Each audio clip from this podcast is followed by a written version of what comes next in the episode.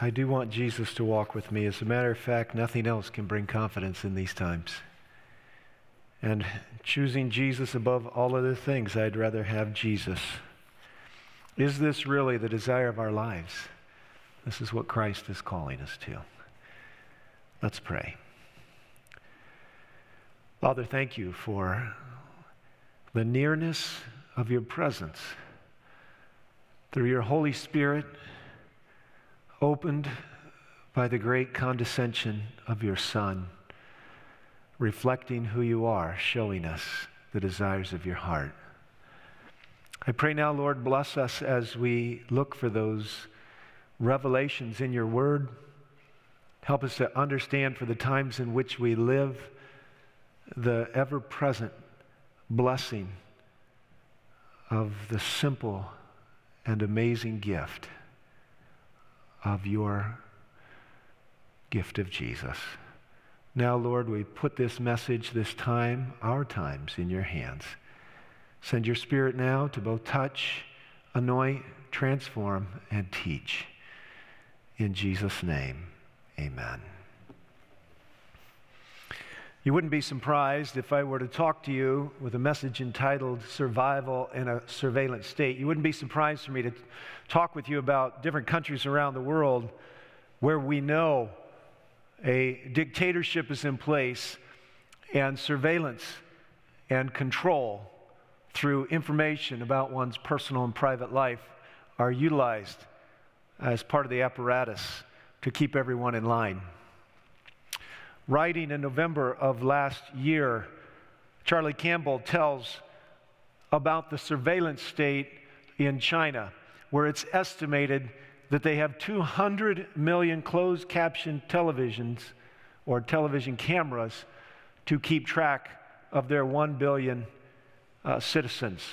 He specifically speaks of Chongqing with a census of 15.35 million and 2.58 million surveillance cameras. He opens his article with the story about a woman waking early, going down to join a small group of other older women for a exercise class. In her hurry that morning, she drops her purse, which fortunately is seen by one of the surveillance cameras and taken by a police officer to lost and found.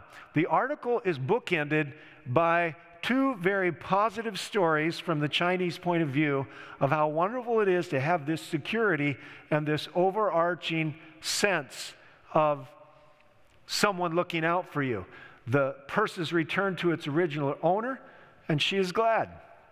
Interestingly enough, China appears to be the leader in the artificial intelligence facial recognition technology, at least, if not the leader, certainly racing to the forefront with other developed nations, especially the United States. They've developed technology so good that at 150 feet away, they can tell who you are by how you walk, even if they can't see your face. It turns out that white men are much easier to identify than women, especially women of color. Japanese scientists have developed a type of glasses that is designed to fool the technology. And he ends his story interacting with a shopkeeper in Beijing, actually in Chongqing. Shopper Li Hongmai sees only positives with this surveillance state. She says that the public CCTVs, closed caption television cameras, right outside her convenience store didn't stop a spate of thefts. So she had six cameras installed inside the shop. Within days, she says, she nabbed the serial thief who had been pilfering milk from her shelves. And the article ends with this statement from Lie. She says, Chinese people don't care about privacy. We want security. It's still not enough cameras. We need more. Truth of the matter is, Americans are watched more than they know. We're being tracked. Some call it a surveillance capitalistic environment. It's not so much that it's about limiting our freedoms as much as it is tracking our habits, our appetites, our spending. Uh, writing in what is a tracking pixel, uh, we get this summary. You probably don't know what a pixel is. Well, you say, sure, I know what a pixel is. That's how you define what the resolution is on my computer monitor. But there is a marketing pixel. These small units measure digital images and graphics that you see on websites. And when all these pixels join together, they form an image, a text, or a video that displays on a computer device. But if you're a marketer, you've also likely heard of tracking pixels. Tra- tracking pixels are code snippets added to websites in order to gather information. They're crucial for marketers when it comes to uh, retargeting ads and improving conversion rates. And today, tracking pixels are used over the internet without most of us even realizing it. So, what does it do? This snippet of code is added to your website to create a one by one pixel graphic. That's pretty little. You're not going to notice it.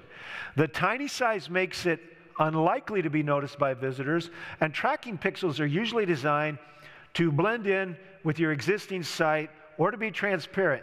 And when a user visits your site, the tracking pixel loads to collect information about them as they browse your website. What does it collect? Which pages they view, which ads they clicked on, the opening system they use, the, the operating system they use, the type of device they use the screen resolution they use, what time they visited, activities during a session, and your computer's IP address. That may surprise you, that may not. You're familiar with cookies, where you are at least warned that you've gone to a site that they exist. Most of you are not familiar with the tracking pixel, and yet this is why when you get online to look at some item later on on another web page, that advertisement for that exact same item is going to come up along the sidebar of your website. And you sort of know, and you've sort of known. But what you don't realize is how much they know. The New York Times tells us that health officials in Britain are building an app that would alert people who've come in contact with someone known to have the coronavirus. The project aims to adapt China's tracking efforts for countries wary of government surveillance. So we don't want exactly what the Chinese have. We want something different. But if you have this app on your phone, because they're using this GPS locating technology along with a wide network of information, they can tell you if in the course of your day you came into contact with someone who has the coronavirus. Wall Street Journal records this As the country scrambled to control the rapidly spreading coronavirus, government agencies are putting in place or considering a range of tracking and surveillance technologies that test the limits of personal privacy. The technologies include everything from geolocation tracking that can monitor the locations of people through their phones to facial recognition systems that can analyze photos to determine who might have come in contact with an individual who later tested positive for the virus, according to people familiar with the matter. In Shenzhen, China, just outside of Hong Kong, they have facial recognition software installed on many of the stoplights to where if you cross as a jaywalker, before you get to the other side, you've been recognized as a person and publicly shamed for breaking the law. Some are suggesting that 5G technology is not so much about enhanced phone ability as it is the backbone, the bridge for an enhanced artificial intelligence and surveillance system that would allow for things like the massive influx of information that's needed to keep this kind of track of people. Just a little over a year ago, as I was looking through my AARP magazine, uh, they were dealing with the idea of how much data are you leaving behind? How much personal information are you sharing? And in one part of the, uh, of the magazine, they were, they were referencing to the idea of having one of these Google devices or smart speakers in your home. Doc Searls, editor in chief at Linux Journal, calls a smart speaker a personal data fire hose squirting from your house. Now, I don't think the word squirting fits with a fire hose. Gushing, pouring, whatever the word might be. So, actually, this morning, I'd like to invite one of my associates to come up here because he had an interesting experience with one of these devices. One of your relatives bought you this device, Pastor Dennis, and uh, you used to uh, enjoy uh, almost trying to annoy this device. Tell me about some of the questions you'd ask. Well, you're right. My son did buy us the uh, device and uh, the Google Home uh, device. And, you know, I'd ask it questions about who is Jesus, what day is the Sabbath, I'd ask it about the weather and different things. And I'd ask it, are, are you telling me the truth, Google? And it would give me this spiel about how honest it is. I'd even ask it at times, Are you spying on us, Google? Oh, your security is of the utmost importance. And uh, one day, a, a, friend had come over, and I was uh, sharing with him some of the questions I'd ask. And I was asking uh, Google these questions, and we're going through the whole spiel. And, and my wife would tell me, Dennis, stop messing with that thing. Like it was an actual person. Right, right. And, and I just, I said, you know what, honey? I said, it makes me laugh. And, you know, you have to say, hey, Google, to get it to talk to you. Now, now, it, I, it's supposed to be that way because by design, this device is listening for commands. That's right. And in some of the early days of this device, they say in the beta format, before it was really out in the public, it was taking in uh, scores of information, mm-hmm. scores of chapters of people's lives that they didn't know about. Supposedly that was fixed. So this is a very important point. You're supposed to say, hey, Google. That's right. So you said this thing makes you laugh. That's right. And I had stopped talking to it because now I'm entering a dialogue with my wife and I'm still talking with my friend. And this guest, yeah. Yeah, my guest. And, and, I, and she, she told me that. I said, well, it makes me laugh. Now, and, and my wife just reminded me, this thing laughed at me at that moment. But it did not laugh in a woman's voice, it laughed in a man's voice. And how'd that make you feel? Now, that just weirded me out. My friend was shocked. My wife said her hair on her arm stood up, and I just looked at her and said, Honey, I think it's time to unplug it and throw it out in the yard. All right, so this chapter, perhaps the fire hose had been. Uh, had been pouring information about your life that you don't know about. We're not as conspirators here this mm-hmm. afternoon, but it sure made you feel a little bit uncertain, uh, slightly understated about having that device in your home. That's right. It's no longer in our home now. All right. Thank you for sharing with me. You know, through the years, we've been getting a little bit more of a sense of what's going on. As a matter of fact, in 2010, The Atlantic gave a full video reproduction of an interview that had taken place with the former CEO of Google. Now, at that point in time, Eric Schmidt was the CEO. And writing into Business Insider, uh, Nick Saint would say this. He would say CEO Eric Schmidt really has a knack for expressing relatively benign ideas in a way that makes him and his company look incredibly creepy. The Atlantic posted a video of the full interview with Eric Schmidt about the creepy line and it's chock full of unsettling sound bites. In particular, he had the following to say on privacy.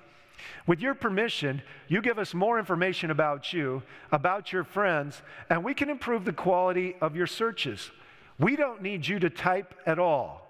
And here's the creepy line We know where you are, we know where you've been, and we can more or less know what you're thinking about. He goes on to say, That sounds absolutely terrifying. And it's too bad. Eric is clearly extremely bright and has a lot of interesting things to say in this interview about technology, the rise of China, the role of lobbyists in crafting le- legislation, and more. He's just not very good at choosing his words. Some of you may know that last year, Eric Snowden published his biography, Permanent Record. Uh, he's, he's an outlaw with our country. Uh, whatever perspective you have on his actions as he broke the law and shared a variety of information that was classified. His journey of conscientious conviction that brought him to the place that America should know the broad strokes of information gathering that are going on in regards to our personal and private lives. It turned him into a fugitive on planet Earth. Uh, his passport was denied, was revoked in midair. He lived for 40 days in the airport, one of the airports in Russia would not cooperate with the Russians, and is still a perpetual fugitive. Whether you see his actions as a violation of law or a legitimate expression of conscience is up for you to decide. But what he did share to the world was an extensive reach. He would suggest more than overreach about the amount of information that's being gathered about us. And then just yesterday, I had one of our members uh, text me a copy of an Ottawa County uh, paper. And this is what the article says, written by John Tunnison. Ottawa County has created an email address to take complaints about people violating Governor Gretchen Whitmer's stay at home order during the coronavirus crisis. Many local police departments have advised people to call their non emergency numbers, and it, it gives the number. It says in Ottawa County, those with violation reports should email, and it tells us how to do it.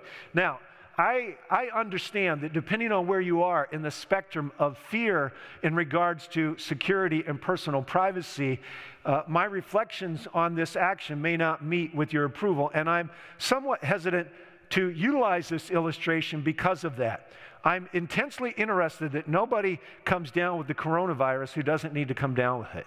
And I believe a shelter in place or stay at home, stay safe law is legitimate within the purview of the governor and is appropriate for trying to manage the crisis before the crisis runs over our medical capabilities.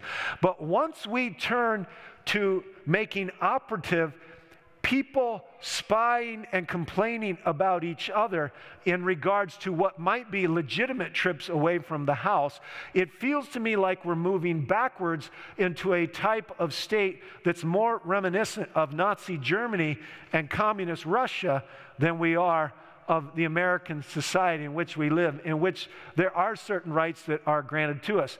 I'm glad this morning that in our Michigan law, we are granted the right to assemble without uh, repercussions even in the midst of this crisis. The assembling is very small, obviously, but religious liberty is at least afforded in there. But the idea that I'm being encouraged by someone in civil authority to report on my personal behaviors and actions feels like an extreme overreach. And yet, here it is, two counties away from where I reside. And if you want to check it out, you can go straight to the uh, Grand Haven Public Safety webpage, and you can figure out how to make sure uh, you're able to do those things you feel compelled to do. I understand that fear is a dynamic that's related to experience. There are some people whose experience is so different than someone else's, that all they know when they come up to crisis is fear. That there are others who have faced many crises and they're not afraid. Telling somebody not to be afraid without explaining to them how they can change their understanding about a circumstance or their way of thinking is a terrible waste of time. But to hear today, I'm, I'm here to dialogue with those that are watching online and are here in this sanctuary about how one could actually make a move away from the panic mode and the self preservation modes that seem to have taken so much of the world by storm. So, this morning, let's look in God's Word and let's see if indeed there might be a way to actually do more than survive, maybe even th- uh, thrive in a surveillance state. Take your Bibles this morning and open them up to the book of Second Kings. Second Kings chapter 6. There's nothing new under the sun. As a matter of fact, while you're turning there, I want to read to you from a letter written in 1892. The author says, As we near the close of time, the opposing element will work in the same lines in which it has worked in times past. Every soul will be tested. Under persecution, it will be made manifest just what banner every individual has chosen to stand under. That's what I'm more interested today. What banner are you standing under? What level of personal confidence and the ability to face a situation is residing in your heart? And what tendency is there to move simply according to the fears that can overrun our lives? In 2 Kings chapter 6, we're looking at the story of Elisha's, uh, as the one who came after Elijah. This is Elisha, the one who began by pouring water on the hands and feet of his master, Elijah. Elisha is now a mature prophet. He's been ridiculed, he's been doubted. God is establishing his credibility, and part of that journey is going to involve a personal attack on the experience of Elisha. 2 Kings chapter 6, beginning with verse 8, it says, Now the king of Aram was warring against Israel, and he counseled with his servants, saying, In such and such a place shall my camp be. So let's make sure we understand what's going on. This is the high command of the Arameans, and they're in dialogue with their commander in chief, the heads of the different branches of their armed services, and they're determining where they're going to go as they make forays into the land of Israel. Verse 9 The man of God sent word to the king of Israel, saying, Beware that you do not pass this place, for the Arameans are coming down there. The king of Israel sent to the place about which the man of God had told him, and thus he warned him, so that he guarded himself there more than once or twice. The important thing for us to notice at the beginning of this journey is that God has the ability to communicate with his servants on a level that far ex- out exceeds anything that humanity has ever known, even our current 21, 21st century technological society that we're in. Now, this ability for Elisha to know what the king was saying in private was very disconcerting to the king himself, that is, the king of Aram. Now, the heart of the king, verse 11, was enraged over this thing. And he called his servants and he said to them, Will you tell me which of us is for the king of Israel?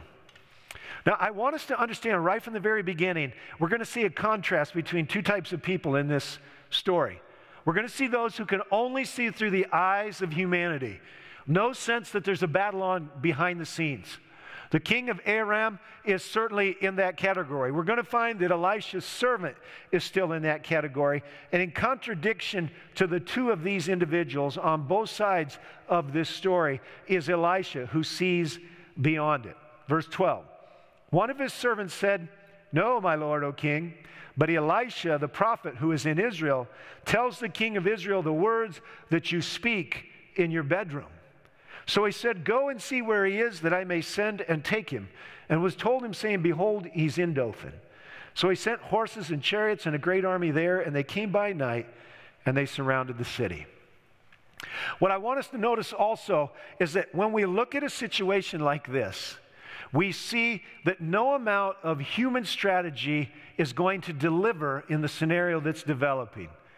Now, it seems a bit foolish to me to think that the king of Aram could expect that Elisha, who has known every other place that he was going, wouldn't have a sense that he'd eventually, or maybe specifically, know when he's coming for him. The city of Dothan is on a hill surrounded by a plain, so sneaking up in the middle of the night and surrounding the place wasn't that hard to do.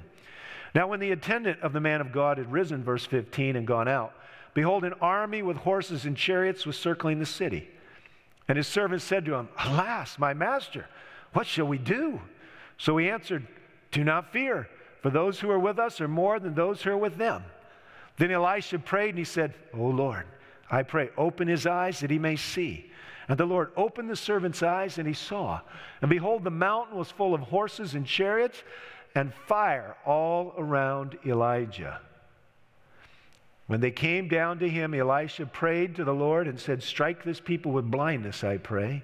He struck them with blindness according to the word of Elisha. Then Elisha said to them, This is not the way, nor is this the city. Follow me, and I'll bring you to the man whom you seek. And he brought them to Samaria. When they come into Samaria, Elisha said, O Lord, open their eyes of these men that they may see. So the Lord opened their eyes, and they saw, and behold, they were in the midst of Samaria. Then the king of Israel, when he saw them, said to Elisha, My father, shall I kill them? Shall I kill them? He answered, He said, You shall not kill them. Would you kill those you had taken captive with your sword and with your bow? Set bread and water before them that they may eat and drink and go to their master. So he prepared a great feast for them. And when they had eaten and drunk, he sent them away, and he went to their master, and the marauding bands of the Arameans did not come again into the land of Israel.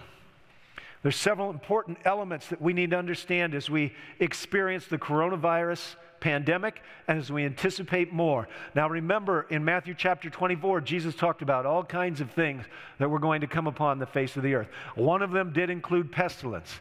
Those pestilences are a part of wars and rumors of war, and earthquakes and famines in various places. But Jesus makes it clear in Matthew 20, chapter 24 that the end is not yet. While this is a certain wake up call to God's people, and it's a reminder that civility and science as we know them are not enough to protect us from the very littlest thing, let alone the greatest, this is not the last birth pang before the deliverance that Jesus is bringing on this earth. This birth pang is to wake God's people up. It's to call us back to a posture of attentiveness. It's a moment to look at our priority systems. It's an opportunity to stare deep inside our own soul and see how much fear regulates our emotions and our actions in a time of stress. God is calling his people in the midst of this crisis to realize that what he has said will come, will come. But at this moment, it's important for us not to pander to the idea that because worse things are coming, there will be no more opportunities to take and proclaim the glory of who God is and lighten this world with the glory of the fourth and the first three angels' messages. When we look at this story, we have to realize that no amount of human strategy is going to deliver Elisha from this scenario. God's people are always at a disadvantage in this battle that plays out on the face of the planet. But we take the words of the psalmist who reminds us that if God be for us, who can be against us? But go back through the stories of the scriptures.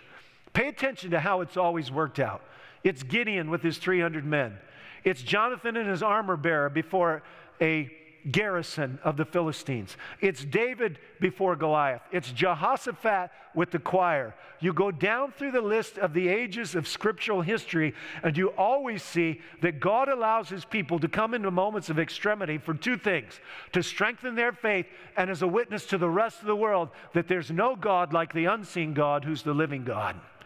If you're not comfortable with the idea that you will always be on the disadvantaged side, except for the presence of Jesus, you can be certain that fear will only strengthen its grip upon you. And at some point in time in the future, the devil will shake all that can be loosened out of the experience of Christ's church and its glorious future.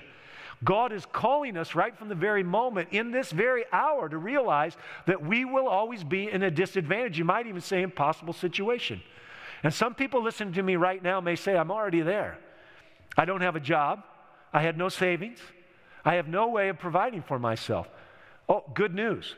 Just a day ago, $2 trillion was set aside to meet our needs. Friends, I'm here to tell you the day will come when no human arm will be able to support our needs, your needs, my needs. In this moment, even when it looks for some like we don't have what we need, we're tempted to look at what we can see and say it won't work, or we're tempted, not tempted, tempted, but invited to turn to the living Christ who's promised that he takes care of the flowers and the birds and that he will take care of us and say, Lord, from a human perspective, this looks pretty bleak.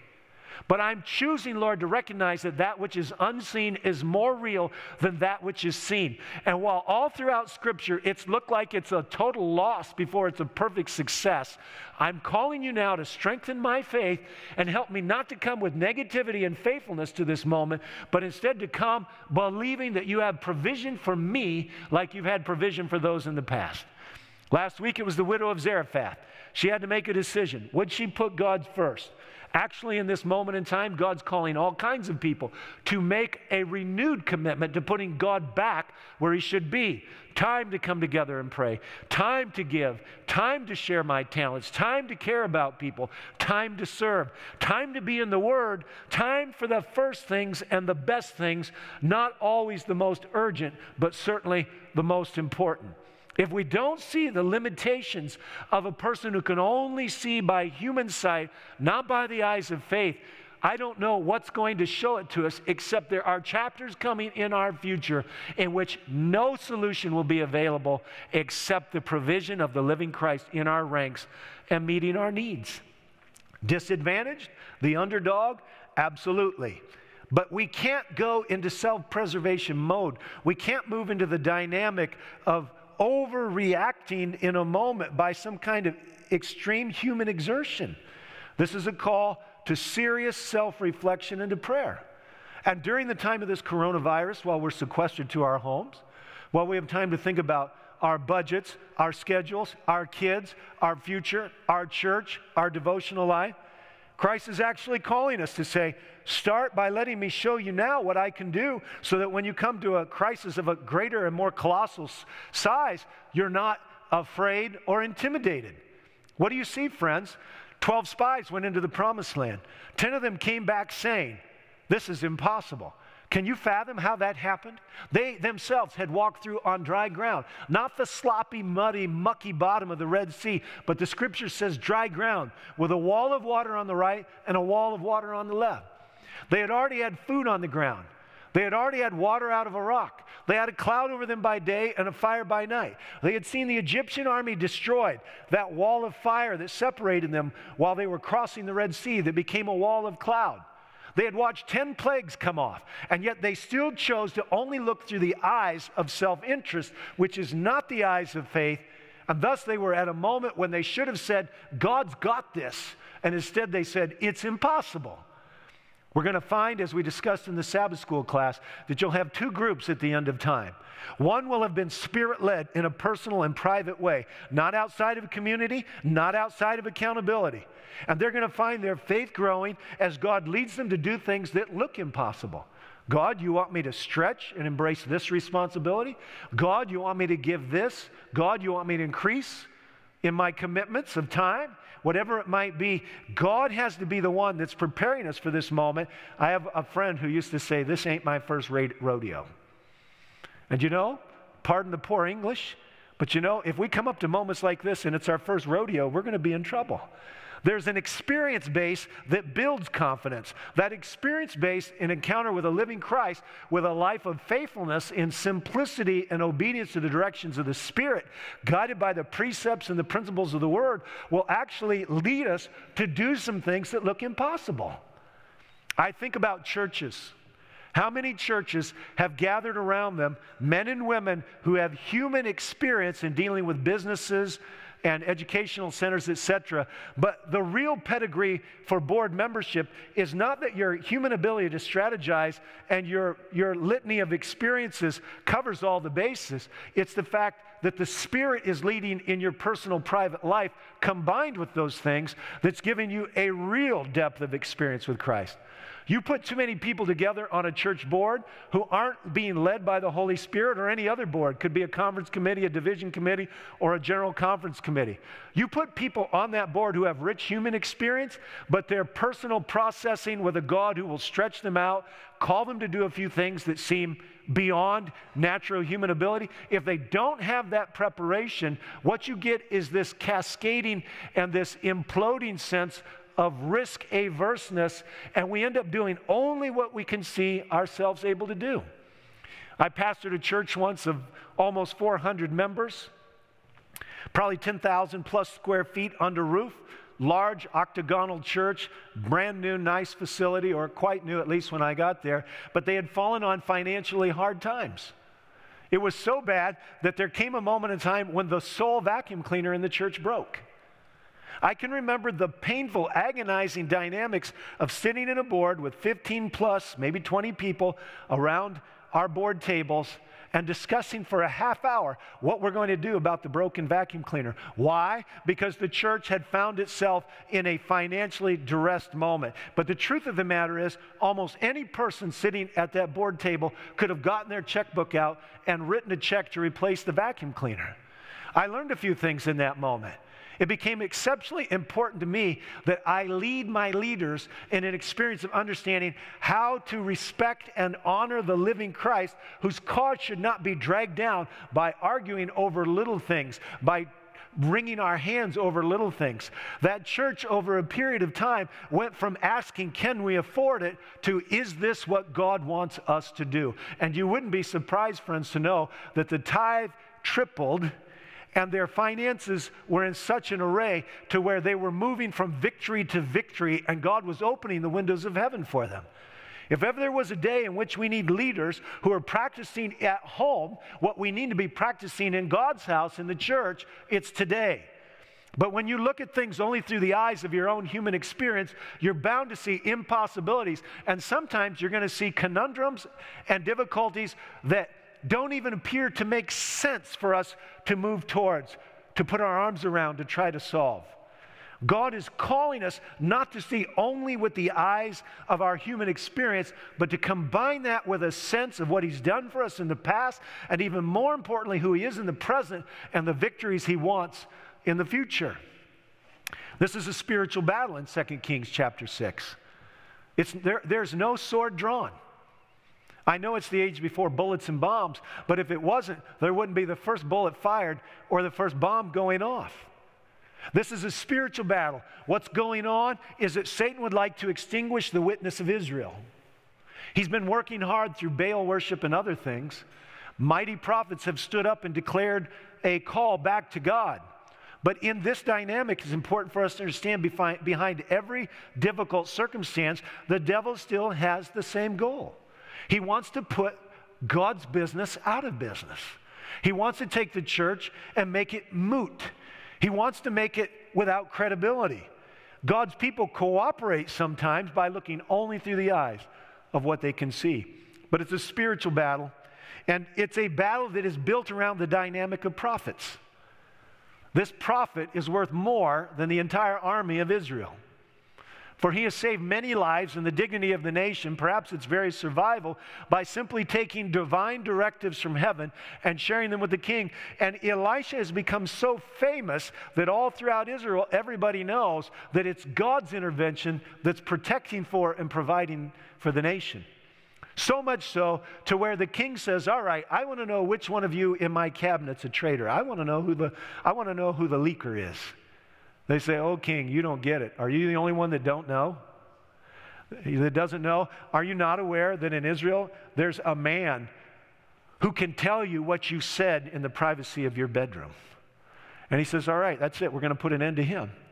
The prophet is the one that's been protecting. The prophet is the one that's been providing the information. The prophet is the one that's going to give direction when the when the city of Dothan is surrounded, the prophet is the one who is praying. Now, I need to ask everybody that's listening to me here today how comfortable are you with the prophetic gift? Because where there is no vision, the people perish. I challenge you to study that verse in the book of Proverbs. It's not about someone having the strategic abilities of an Alan Mulally at Ford it's not about great strategic ability. It's actually a reference to the voice, the prophetic voice in the community of faith. And when there is no prophetic voice in the community of faith, people do their own thing, and the spirituality of the collective whole goes down, down, down. The reality here is that the end time battle will be a prophetic battle as well. True prophets, false prophets. Think Jeremiah. Those true and false prophets exist today. There are prophets who will yet do according to 1 Corinthians 14, which to edify, exhort, and console. And don't forget that in 1 Corinthians 14, Paul writes, I wish every one of you had the gift of prophecy. Very interesting statement for him to make. Every parent, every teacher, every pastor, every policeman, every person with any element of authority is to speak the truth in love, to remind people what it's right to do, and to comfort them when they're spiritually sorrowful for not having done so. But the gift of prophecy, in its absence in our culture, has created a place where people do what they feel like doing, and the grave sin is to wound somebody's feelings. The prophetic voice is not so interested about how you feel in the now as how you'll feel in the future. The prophetic voice understands that the truth sets you free, but it has become vogue inside of Seventh day Adventist circles to critique and denigrate the work of the prophet. Now, I use that word singularly, although it ought to be used in the plural and collectively, because as I said earlier, every parent is to have a prophetic role. They are to stand in the way of that generation they are discipling that's hell bent on destroying themselves. And they are to fulfill a, a, a journey of discipleship that has consolation and encouragement, but certainly exhortation. We've decided that maintaining the harmony of relationships is the primary thing, so we've abandoned the prophetic voice. We should not be decrying the fact of political correctness of speech because it's nothing more than the new line of communication that has filled the vacancy and the void left behind by the absence of the prophetic voice in the pulpit and in the home and in the school.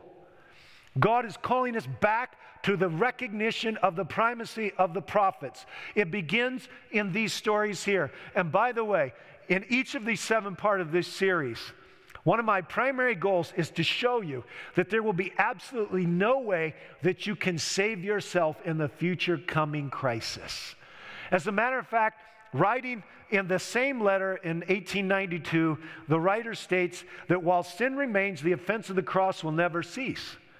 And then this line caught my attention Satan has a thousand masked batteries, which will be opened upon the loyal commandment people, keeping people of God to compel them to violate their conscience.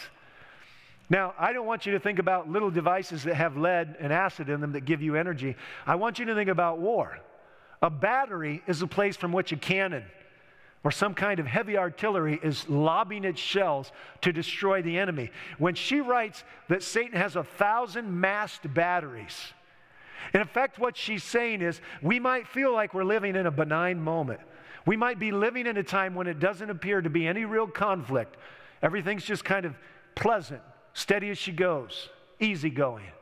But there'll come a time when all of these camouflaged dynamics of society that have been carefully woven together like a net, including a surveillance state, be it capitalistic surveillance now, easily turned into compulsory surveillance later a thousand masked batteries. And when the covers are pulled off these batteries and the volleys are taking place, God Himself will have to shield us. For there will be no saving ourselves at any level or in any way. As a matter of fact, the only real preparation for the time of the end is spiritual preparation. It's actually the preparation that comes from taking a posture that stretches me out in the name of the lost human race who needs to know the glory of a God who would give himself to ignominy, to all kinds of defilement and apparent defeat in order to save us from eternal loss. The spiritual preparation of our lives is the growing of this relationship. And nothing can be more clear about this narrative than the fact that the prophet is at the center of the storyline. He has the ability to undo the artifices of the evil one, and he has the ability to bring confidence and assurance to the heart of those that are trembling and full of fear. More than that, before this story is over, God will convert in some measure a heathen nation to the knowledge of his superiority. But when we live only by sight, when we allow human ingenuity, when we allow the pedigree of professional training to circum to go beyond and above the dynamic of a spiritual dependence upon God. They're not warring against each other. But if there's one that is to supersede, it is the directive of the Spirit that told Jehoshaphat, put the choir out in front. These kinds of dynamics are taking the wisdom of man and making nothing of it, and what God is directing appears to be foolish, but it is to his honor and his glory. A thousand masked batteries. So, how are you with the prophet, friends? How are you with the prophetic role? I'm talking about two different things now. I'm talking about the fact that this church was built upon an extensive searching of the scriptures, but indeed there was a prophetic hand guiding the journey so that we should find ourselves walking the path of life on the road to heaven. How often and how, how, how readily do you receive a prophetic word in your life? It could be from a spouse. It could be out of a message like this. It could be from a child, actually. It could be to a child. The Bible's very clear that the voice of rebuke is the voice of the prophet. And that voice of rebuke, since our hearts so naturally are prone to go the wrong way, is actually a gospel warning. But when we refuse to listen, and when our sense of our own understanding supersedes the divine impress of God in the prophetic voice, we find ourselves on very, very dangerous ground. Are you uncomfortable being associated with a prophet? I can tell you absolutely beyond the shadow of a doubt, there's some that are. But this Seventh day Adventist church believes that God's remnant people are marked by the prophetic gift. It's not just that God exhibited in a manifest way upon the life of a young woman in the early 1800s, it's that God Himself is guiding in the overall spirit of the church because it's dedicated to truth as it is in Jesus. They keep the commandments of God and they have the testimony of Jesus, which John will declare or write down at the declaration of the angel in Revelation 19:10. That is the spirit of prophecy. The spirit of prophecy is accompanied by and announced by prophets. It's announced in the power of the prophets. As a matter of fact, as we saw last Sabbath, that before the great and terrible day of God, before that day of sifting and burning, Malachi declares that Elijah will come. Jesus affirmed it as well. The prophetic work on Mount Carmel, where there was a showdown between the false and the true prophets, is what we're trending towards now. And if we're uncomfortable with the gift of prophecy and the enactment of the prophetic gift in our lives, we're going to find ourselves in deep trouble because accepting prophecy establishes us and prospers us. What is a prophet? A prophet's a spiritual warrior. it's a manifestation in an unseen battle. A prophet in this situation that was announcing private things to the king of Israel. The question I think we need to ask ourselves is this Was he surprised that they came? He certainly didn't wake up early. That was his attache. And he walked outside, and when he saw the city surrounded, he was in terrible distress. Don't you think that God very well could have told Elisha they were coming? And don't you think Elisha could have run? The question we ought to ask ourselves is should Elisha have run? Clearly, by the outcome of the story, we see that God brings peace between the two nations, and at some level, a lot of serious thinking. We don't know how many people in the end will have come to worship the true God because of this experience. Elisha could have told his friend, his attendant, that they were coming, but he didn't do that, did he? Why not? In the same way that God doesn't tell us all the difficult things that are coming. God allows us to have a moment in which we get to choose which way we're turning. Are we turning to the solution in Christ, or are we turning to fear and foreboding? Indeed, this partner in ministry has a normal experience. It's normal for us to be afraid. As a matter of fact, we have to determine whether or not the fear that we're experiencing is actually legitimate and to what degree, because there is a certain amount of fear in the human experience that preserves oneself. The problem is, is that when we allow that fear to direct our rational thinking, when it's no longer a rational fear. So here this man is saying, What are we going to do? Where are we going to go? Elisha has a prayer. He says, Lord, open the eyes open his eyes. A week or two ago, I was sitting in the committee room watching a children's program that was being, uh, that had just been filmed with one of our, our leaders, Michelle Coy. And as she was presenting the story about Elisha in Dothan, I was struck by the fact of this lineage of chariots of fire. So here we have this story of Elijah who is taken to heaven in a chariot of fire. And wouldn't you know it, all around the city of Dothan are all these Arameans, and all around them are these chariots of fire, and around Elisha himself, a wall of fire. And you see this, this moving continuity of God's provision. Tell me what line of defense could be better. Elisha is himself safe and secure in the protective provisions of Jesus. And Elisha is praying, Give my servant the ability to see. This may be the main takeaway out of this divine dialogue between the minister and his mentoree. God is saying to us, as he's saying to this man, I'd like to show you more than you can currently see. Do you want to see it? The problem is with seeing more than we currently see in regards to the future and the unseen is that there are things in our own lives God wants to show us. And the same question comes to us Could I show you something about yourself? Peter said no on the night before Christ's crucifixion, but Jesus didn't back away from it. I won't deny you, Peter said. Jesus said you will. And yet, this element of being willing to see whatever God wants to show us might be the door opener for seeing the things that would comfort us as well. Not too long in the future, we know from the prophetic annals, from the recordings of the apocalypse, that this world's going to go through much more than it's going through right now. So, what I want to ask all those that are watching me right now who are Seventh day Adventists, why is it that we have so many Seventh day Adventists that are afraid of the time of trouble, but they're not afraid that people won't know there's a refuge in the midst of the time of trouble? How is it that we're so afraid that we could actually be motivated to participate like everybody else in clawing our ways to the top of the pre- preservation pack, whether it's toilet paper, which is kind of hard for me to fathom, or whether it's beans and rice? How is it that we could find ourselves moving just like everybody else? When really we ought to be moving very much unlike everybody else. Oh, it's not wrong to have some provision for hard times.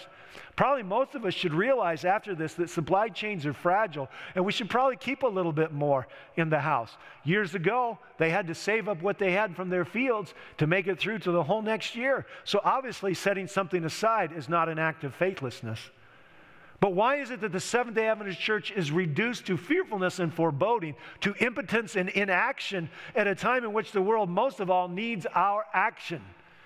There are people who are afraid because they've put the roots of their life down into the great Western dream, American dream, whatever you want to call it.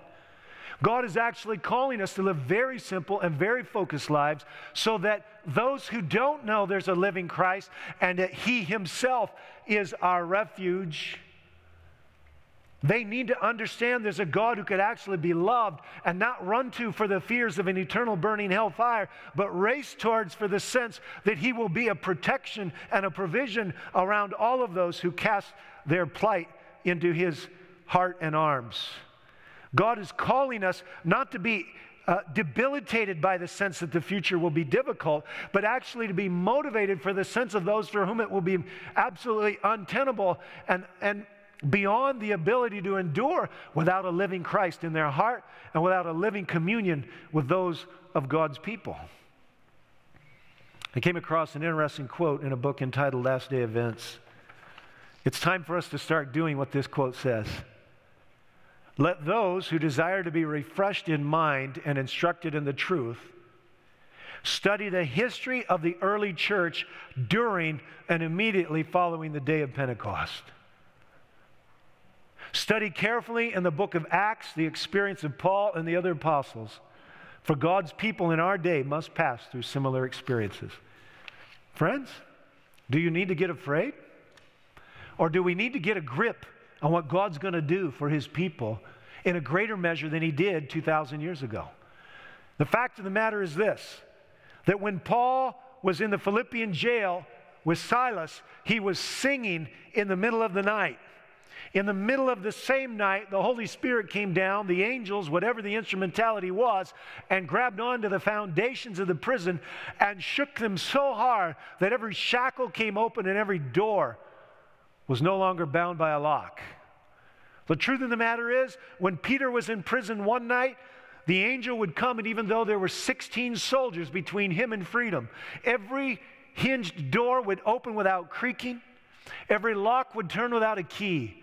And God took his man out of the prison in silence and then sent him to a prayer meeting so they could know their prayers had been answered and they were heard. God is able to do exceedingly abundantly above what we can ask or think. And instead of looking with foreboding to the future, we ought to be refreshing our minds by studying what God did for the early church. Peter could be in a prison one night, sleeping, unafraid that James has already had his head lifted by the executioner's axe. God has provision for his people, and we ought to realize that we ought to be recognizing there's an unseen host of heavenly angels that are waiting to cooperate with us in what we are called to do, entrusted with more than any other Reformation church has ever been given to proclaim the glory of a refuge in a time, a shelter in a time of storm. God does not intend that we be caught up in the pleasures of this life, the comforts of this day and age. And for the economic disadvantages that are upon us, as well as the restrictions of movement, as well as the fear of disease, God is reminding us that our life must be hid in Christ, and that He Himself is our shelter in the time of storm.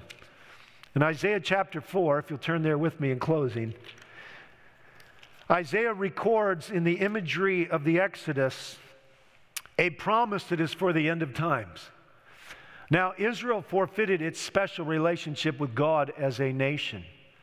God, however, went forward with those who would still by faith become sons and daughters of Abraham. If you don't understand that, you're not going to agree with where I'm going with this text. But if you understand that when Stephen was stoned and the 490 years of Daniel 9 came to an end, then you realize that probation for Israel as a national witness ended. And now the, the exclamation of God's glory through an international witness through the church those who are Israelites are not Israelites in the flesh, but they're Israelites circumcised of heart, according to Paul.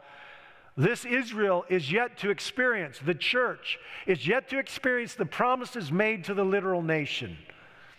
And this promise here, according to the pen of Ellen White, is for those who will go through the end of time, beginning in Isaiah chapter 4, verse 4. When the Lord has washed away the filth of the daughters of Zion, and purged the bloodshed of Jerusalem from her midst by the spirit of judgment and the spirit of burning. In other words, there's going to be a work of tremendous reform done inside the church. Then the Lord will create over the whole area of Mount Zion and over her assemblies a cloud by day, even smoke, and the brightness of a flaming fire by night. For over all the glory will be a canopy. There will be a shelter to give shade from the heat by day, and a refuge and a protection from the storm and the rain. Do you know, friends, that all of the stories in the Bible are all faith based foundations to the edifice of faith that we're to be building? And there is no story in all of the Old Testament and New Testament scripture from which we should expect less by way of provision for God as He wraps up the story of grace. When the Israelites were coming out of Egypt and Pharaoh was hot on their trail, the pillar of cloud came down and separated the Israelites from the armies of Egypt. When it became dark, the cloud changed into a fire. When they marched across that Red Sea, the cloud was above them in the day and the fire in the night. And while their crossing was primarily in the dark, it must have been the fire illuminating the wall of water on the right and the wall of water on the left, and the dusty, dirty path through the bottom of this part of the ocean.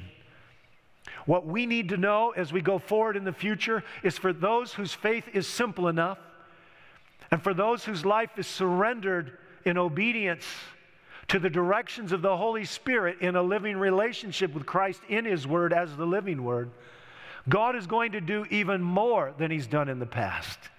God is going to provide for his people in a miraculous way. It will be a surveillance state beyond which anyone has ever dreamed. Never in the face of human history, never in the annals of the past has there, will there have been the ability for Satan to cinch his hangman's noose tighter than he will have at the end of time. But it won't succeed in destroying the faith and the existence of God's people, for he will still stand by their side and provide as he has in ages past. The question is will we have the faith because we've exercised it now?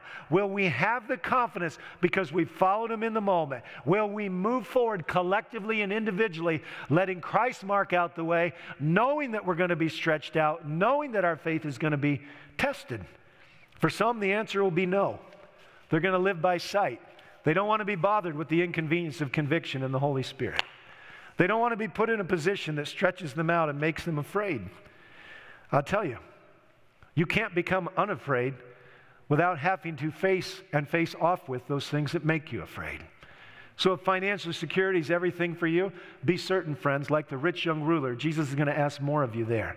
If family security is everything to you, be sure, friends, that Christ at that moment is going to allow you to Claim him as the first and foremost member of the family, the greatest filial tie. Be sure, friends, if somehow uh, social networking or some other kind of security, whether it be in material acquisitions, be certain Christ is going to ask you to offer those up on behalf of his work and for those who have need. Be certain, friends, in the end, every human support will be removed, and the only thing you'll be left with is Christ as the Old Testament scriptures say, bearing his righteous right hand to show himself strong to save his people. Yes, indeed, Christ alone is the shelter in the time of storm. Christ alone will be peace in the midst of trauma and chaos. Christ is enough for this moment. The question is when we're done with this moment, will Christ be the singular focus of our life? And will his church be called and in readiness, waiting to do what perhaps six decades of affluence and abundant provision has lulled us away from doing? The time is now. We're going to make it through this. Let's keep praying for those who are sick and those that are serving the sick. Let's keep praying for those who are flying people home back to their original countries. Let's be praying for those who are stocking the shelves. Let's be praying for every truck driver. Let's be praying for every worried mother or father who's lost their job. Let's be doing more than praying. Let's be passing out words of encouragement and financial assistance. May God's people be the most generous of all on the face of the planet. But let's not be afraid. There is a survival state there is a survival and a surveillance state that's coming, but it won't be by any human strategizing. Sure, you can throw out your SIM card. You can even run over your cell phone. It doesn't matter, friends. We live in an age where a drone could drop down and stare right into your windows and deliver a lethal dose of something. Never has, a, has the human race been so liable to abuse of power as it is now. That means never should we be so dependent upon the power of the present Christ. Amen.